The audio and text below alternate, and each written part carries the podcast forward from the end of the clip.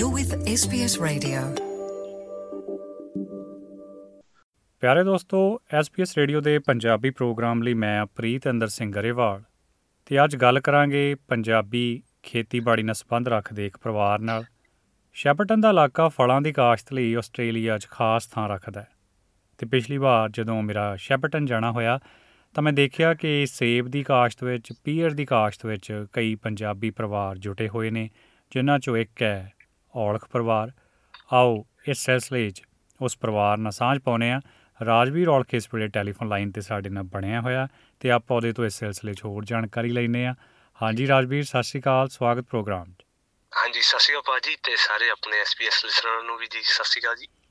ਜੀ ਮੇਰਾ ਖਿਆਲ ਤੀਜੀ ਪੀੜ੍ਹੀ ਆ ਤੁਹਾਡੀ ਜਿਹੜੀ ਖੇਤੀਬਾੜੀ 'ਚ ਜੁਟੀ ਹੋਈ ਆ ਸੈਮ ਔਲਖੁਣੀ ਸੀ ਫਿਰ ਅੱਗੇ ਉਹਨਾਂ ਦੇ ਪਿਤਾ ਜੀ ਤੁਹਾਡਾ ਪਰਿਵਾਰ ਸ਼ੁਰੂ ਤੋਂ ਹੀ ਖੇਤੀਬਾੜੀ ਵਾਲੇ ਪਾਸੇ ਜੁਟਿਆ ਹੋਇਆ। ਥੋੜਾ ਜਿਹਾ ਆਪਣੀ ਪ੍ਰਵਾਸ ਨਾਲ ਸੰਬੰਧਿਤ ਯਾਤਰਾ ਬਾਰੇ ਦੱਸੋਗੇ, ਕਦ ਤੋਂ ਆਸਟ੍ਰੇਲੀਆ ਆਉਣਾ ਹੋਇਆ? ਹਾਂਜੀ, ਜਿੱਦਾਂ ਹੁਣ ਆਪਣੇ ਬਾਬਾ ਜੀ ਇੰਡੀਆ ਤੋਂ ਕਰਦੇ ਸੀ ਖੇਤੀਬਾੜੀ ਜੀ ਤੇ ਫਿਰ ਉੱਥੋਂ ਮੇਰੇ ਫਾਦਰ ਸਾਹਿਬ ਜੀ 99 ਨਿਊਜ਼ੀਲੈਂਡ ਗਏ ਸੀਗੇ, ਉੱਥੇ ਆਪਾਂ ਕੀਵੀ ਦੇ ਵਿੱਚ ਕੰਮ ਕਰਦੇ ਹੁੰਦੇ ਸੀ। ਤੇ ਫਿਰ ਇੱਥੇ 2007 ਚ ਮੂਵ ਹੋਏ ਸੀਗੇ ਜੀ ਆਪਾਂ ਸ਼ੈਪਟਨ ਦੇ ਡਿਸਟ੍ਰਿਕਟ ਦੇ ਵਿੱਚ ਜੀ।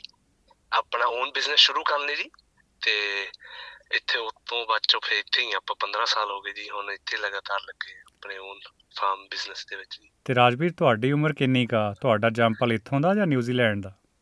ਜੀ ਆਪਾਂ ਨਿਊਜ਼ੀਲੈਂਡ ਬੋਰਨ ਹੋਏ ਸੀ ਤੇ ਫਿਰ ਇੱਥੇ ਮੂਵ ਹੋ ਗਏ ਸੀਗੇ। 07 ਦੇ ਵਿੱਚ ਮੈਂ 7 ਸਾਲਾਂ ਦਾ ਸੀ ਜੀ ਫਿਰ ਇੱਥੇ ਆ ਗਏ ਸੀ।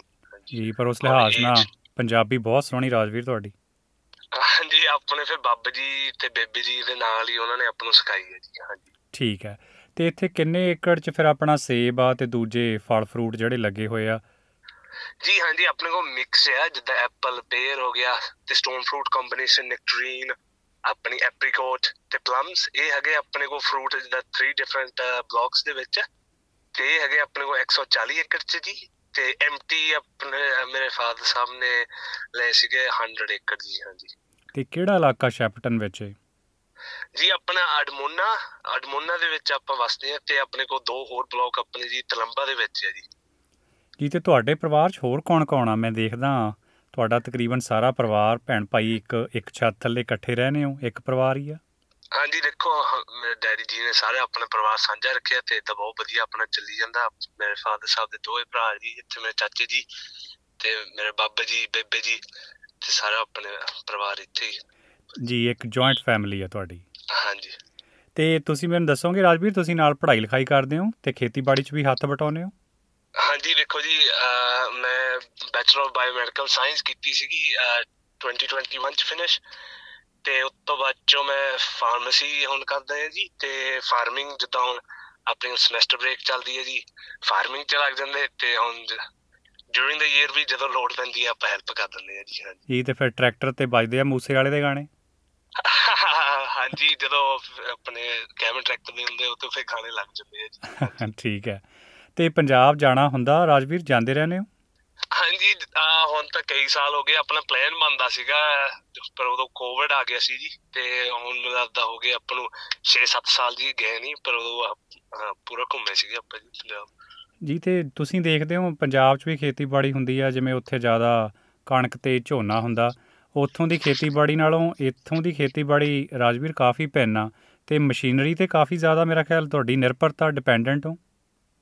ਹਾਂਜੀ, ਆ ਇੱਥੇ ਤੇ ਇੰਡੀਆ ਦਾ ਬੜਾ ਫ਼ਰਕ ਹੈ, ਪਰ ਸਿਮਿਲੈਰਿਟੀ ਵੀ ਹੈਗੀ ਹੈ ਜਿੱਦਾਂ ਆਪਣੇ ਇੰਡੀਆ ਦੇ ਵਿੱਚ ਵੀਟ ਤੇ ਗ੍ਰੇਨ ਗਰੋ ਆਪਾਂ ਜ਼ਿਆਦਾ ਕਰਦੇ, ਇੱਥੇ ਵੀ ਆਪਣੇ ਡਿਸਟ੍ਰਿਕਟ ਦੇ ਵਿੱਚ ਵੀ ਜਿੱਥੇ ਐਮਟੀ ਲੈਂਡ ਹੈ, ਉਹ ਵੀ ਇੰਡੀਆ ਵਾਂਗੂ ਕਰਦੇ ਆ, ਮੈਂ ਜਿੱਦਾਂ ਕੰਬਾਈਨਾਂ ਤੇ ਰਿਲਾਈ ਆਪਣੇ ਇੰਡੀਆ ਵੀ ਹੈਗੇ ਕੰਬਾਈਨ ਜੀ।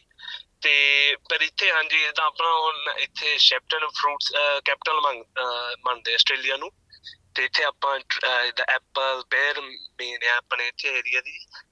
ਤੇ ਫ਼ਰਕ ਤਾਂ ਬੜਾ ਇਦਾਂ ਟੈਕਨੋਲੋਜੀ ਦਾ ਵੀ ਆਉਂਦਾ ਹੈ ਪਰ ਸਲੋਲੀ ਆਪਣੇ ਉੱਥੇ ਵੀ ਆਈ ਜਾਂਦਾ ਹੈ ਜੀ। ਜੀ ਤੇ ਇੱਥੇ ਫਿਰ ਜਦੋਂ ਸੀਜ਼ਨ ਦਾ ਕੰਮ ਹੁੰਦਾ ਉਦੋਂ ਤੋੜ ਤੜਾਈ ਵੇਲੇ ਉਦੋਂ ਫਿਰ ਲੇਬਰ ਤਾਂ ਕਾਫੀ ਚਾਹੀਦੀ ਹੋਣੀ?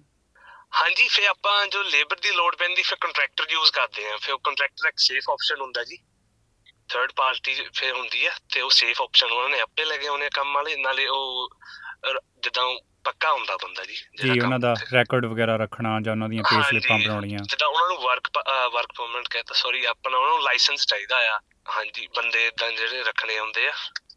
ਤੇ ਇੱਕ ਟਾਈਮ ਤੇ ਫਿਰ ਕਿੰਨੇ ਕੁ ਲੋਕ ਤੋੜ ਤੜਾਈ 'ਚ ਲੱਗੇ ਹੁੰਦੇ ਆ? 50 55 100 ਹਾਂਜੀ ਜਿੱਦਾਂ ਆਪਣੀ ਫੁੱਲ ਹਾਰਵੈਸਟ ਹੁੰਦੀ ਆ ਜਿੱਦਾਂ ਐਪਰੀਕੌਟਸ ਹੁੰਦੇ ਆ ਉਹ ਆਪਣੀ ਮੇਨ ਆ ਉਦੋਂ ਆਪਣੇ ਹੋ ਜਾਂਦੇ ਆ ਜੀ 50 ਕੁ ਬੰਦੇ ਲੱਗੇ ਹੋ ਜਾਂਦੇ ਆ ਜਦੋਂ ਫੁੱਲ ਆਪਣੀ ਸਟ੍ਰਿਪ ਪਿਕਿੰਗ ਕਹਿੰਦੇ ਆ ਜਦੋਂ ਸਾਰਾ ਕੁਝ ਲਾਉਣਾ ਹੋਵੇ ਬੂਟੇ ਤੋਂ ਜੀ ਤੇ ਜਦੋਂ ਕਲਰ ਪਿਕਿੰਗ ਹੁੰਦੀ ਉਦੋਂ ਮੈਨੂੰ ਲੱਗਦਾ ਤਕਰੀਬਨ ਅਹ, 30 ਤੋਂ 40 ਬੰਦੇ ਹੋ ਜਾਂਦੇ ਆ।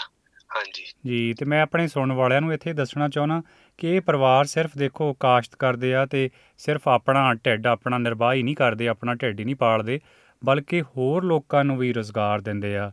ਸੋ ਬਹੁਤ ਸਾਰੇ ਪੰਜਾਬੀ ਪਰਿਵਾਰ ਨੇ ਜੋ ਇਸ ਵੇਲੇ ਸ਼ੈਪਟਨ 'ਚ ਖੇਤੀਬਾੜੀ 'ਚ ਜੁਟੇ ਹੋਏ ਆ ਖਾਸ ਤੌਰ ਤੇ ਆਪਾਂ ਜੇ ਫਲ ਫਰੂਟ ਦੀ ਕਾਸ਼ਤ ਦੀ ਗੱਲ ਕਰਨੀ ਹੋਵੇ।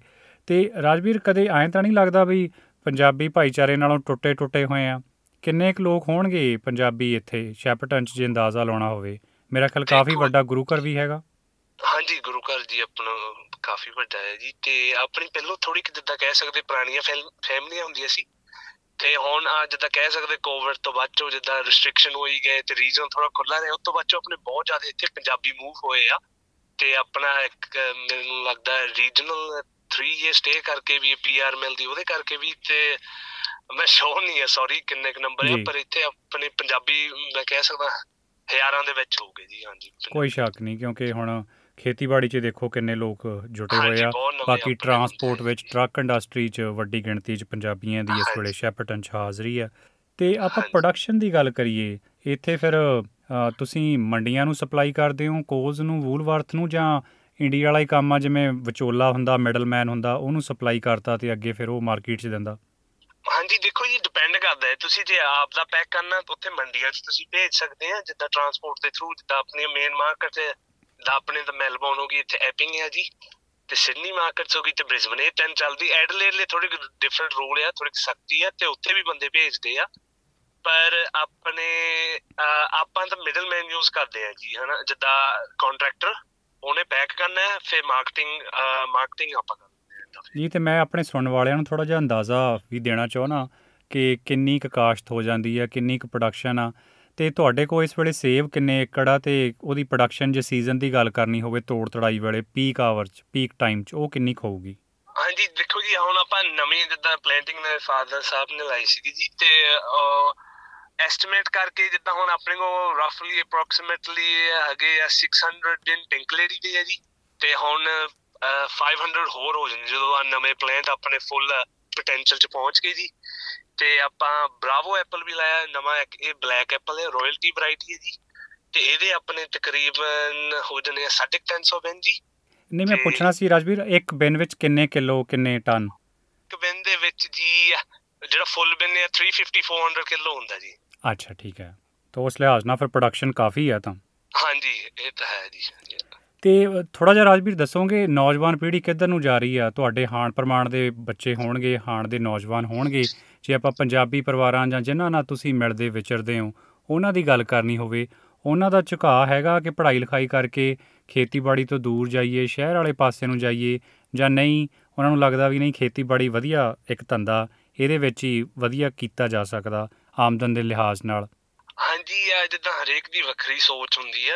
ਇੱਥੇ ਕਈ ਹੈਗੇ ਆਪਣੇ ਮੁੰਡੇ ਜਿਹੜੇ ਖੇਤੀਬਾੜੀ ਵੀ ਕਰਦੇ ਤੇ ਆਪਣਾ ਜੌਬ ਵੀ ਕਰਦੇ ਆ ਜੀ।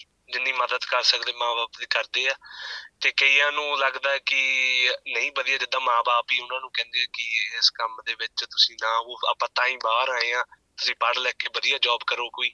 ਇਹ ਆਪਾਂ ਪੜ੍ਹੇ ਨਹੀਂ ਤਾਂ ਇਦਾਂ ਦੇ ਕੰਮ ਕਰਦੇ ਆ ਜੀ। ਹਾਂਜੀ ਸਾਰਿਆਂ ਦੀ ਵੱਖਰੀ ਅਪਰੋਚ ਹੈ ਜੀ। ਤੇ ਤੁਹਾਡੀ ਕਿਵੇਂ ਆ?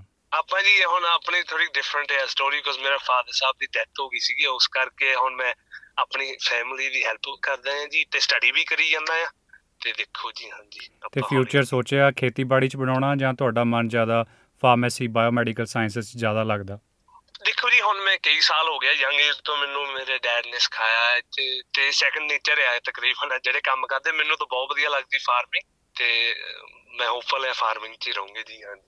ਜਿਹੜੇ ਨਵੇਂ ਆਏ ਲੋਕ ਨੇ ਉਹਨਾਂ ਨੂੰ ਤੁਹਾਡਾ ਕੋਈ ਸਨੇਹਾ ਕੋਈ ਖਾਸ ਤੌਰ ਤੇ ਉਹ ਜਿਹੜੇ ਖੇਤੀਬਾੜੀ 'ਚ ਪੈਣਾ ਚਾਹੁੰਦੇ ਆ ਕੀ ਇਹ ਵਾਰੇ ਦਾ ਸੌਦਾ ਇੱਕ ਵਧੀਆ ਧੰਦਾ ਜੀਵਨ ਨਿਰਵਾਹ ਕਰਨ ਲਈ? ਜਾਂ ਵੱਖੋ ਵੱਖਰੇ ਲੋਕਾਂ ਲਈ ਵੈਸੇ ਤਾਂ ਵੱਖੋ ਵੱਖਰੇ ਸਲਾਹਾਂ ਹੋਣਗੀਆਂ ਤੁਹਾਡੀਆਂ?